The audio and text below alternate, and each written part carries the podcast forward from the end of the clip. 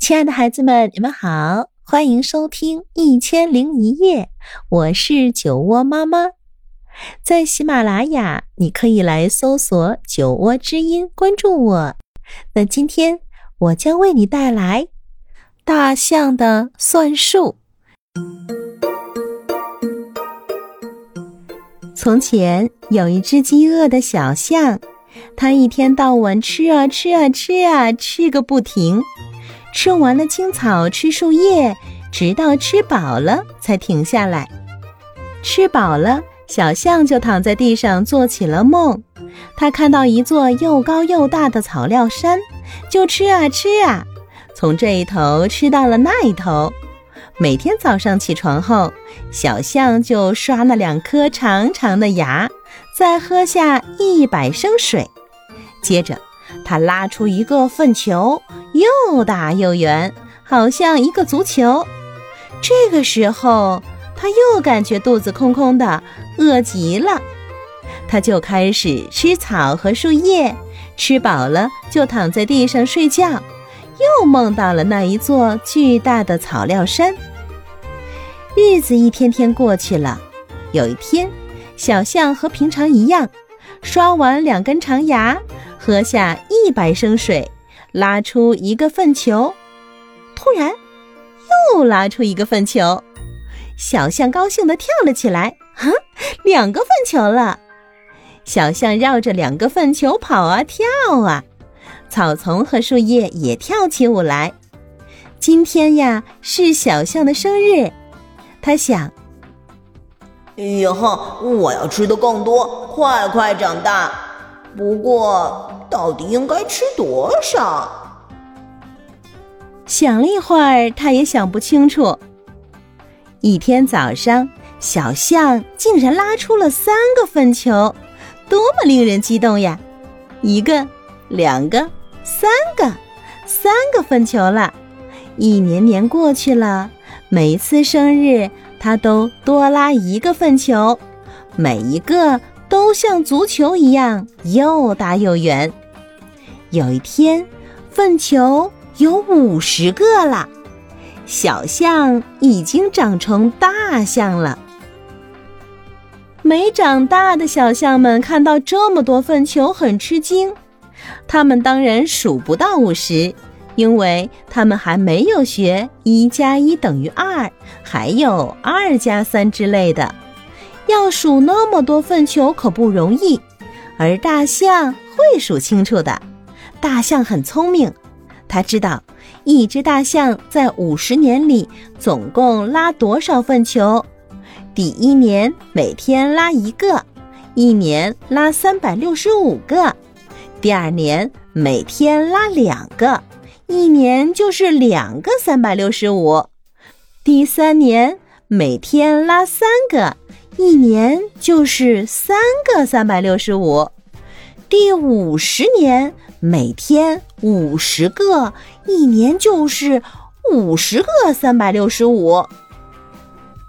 到现在，大象共拉出了四十六万五千三百七十五个粪球，哇，好多好多呀！这么多粪球堆起来，是多么高的一座大山呀！就算是最聪明的大象，也想象不出来吧。每天早上，大象都要从一数到五十，它幸福极了。可是有一天，却发生了一件奇怪的事：四六、四七、四八、四九。数到四十九个就没有了，今天怎么只拉了四十九个呢？难道数错了？他又仔细的数了一遍，还是四十九。大象很吃惊，他认真的想了很久很久，还是没搞清楚这到底是怎么回事。第二天，四十九；第三天，四十九；第四天，还是四十九。数来数去，每天都是四十九个。大象非常好奇，当下一个生日会发生什么事呢？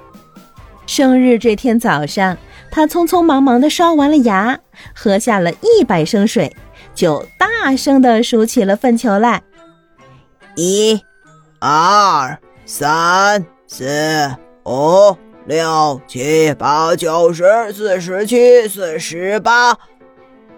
数到四十八个就没有了。大象明白了，如果它能活到一百年，活了五十年时，它的一生已经过去一半了。在已经活过的这五十年里，第一年每天拉一个粪球，第二年每天拉两个粪球，第三年每天拉三个粪球，第五十年那一天拉五十个粪球。每年都增加一个，后面的五十年每年都将减少一个。要是这样的话，最后和最初一模一样。大象感到很幸福，兴奋地期望着第二天早上的到来。如果真是这样，那该是一件多么奇妙的事情呀！又过了很多年，大象成了老象。脸上爬满了皱纹，长牙也变黄了，每天只拉一个粪球。这是他生命的最后一年了。虽然每天只拉一个粪球，但是老象过得很开心。到了第三百六十五天的早上，他突然不安起来。如果算的没错，那么今天的粪球就是最后一个了。真的是最后一个吗？明天，他还能起来吗？这一天晚上，老象没有做梦。醒来的时候，他以为自己在天堂了，可周围还是自己一百年来生活的地方。他慢慢的走到了河边刷牙、喝水。老象等待着。一动不动地等待着，可惜没有粪球拉出来。前面的五十年，我拉了四十六万五千三百七十五个粪球。后面的五十年，我拉了四十六万五千三百七十五个粪球。今天是最后一天，自然就没有粪球了。老象很幸福，他明白了，活了一百年就回到了零。他再也没有什么事要去想了，草根、树叶、加法、减法都不用想了。他轻轻地转过身，慢慢地走了，到老象们最后都要去的地方。在那里，他也将变成零，静静地消失。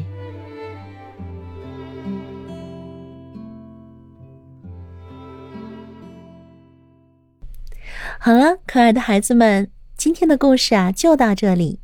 如果你喜欢我讲的故事，欢迎搜索订阅“酒窝之音”，酒窝妈妈在那里等着你。晚安喽。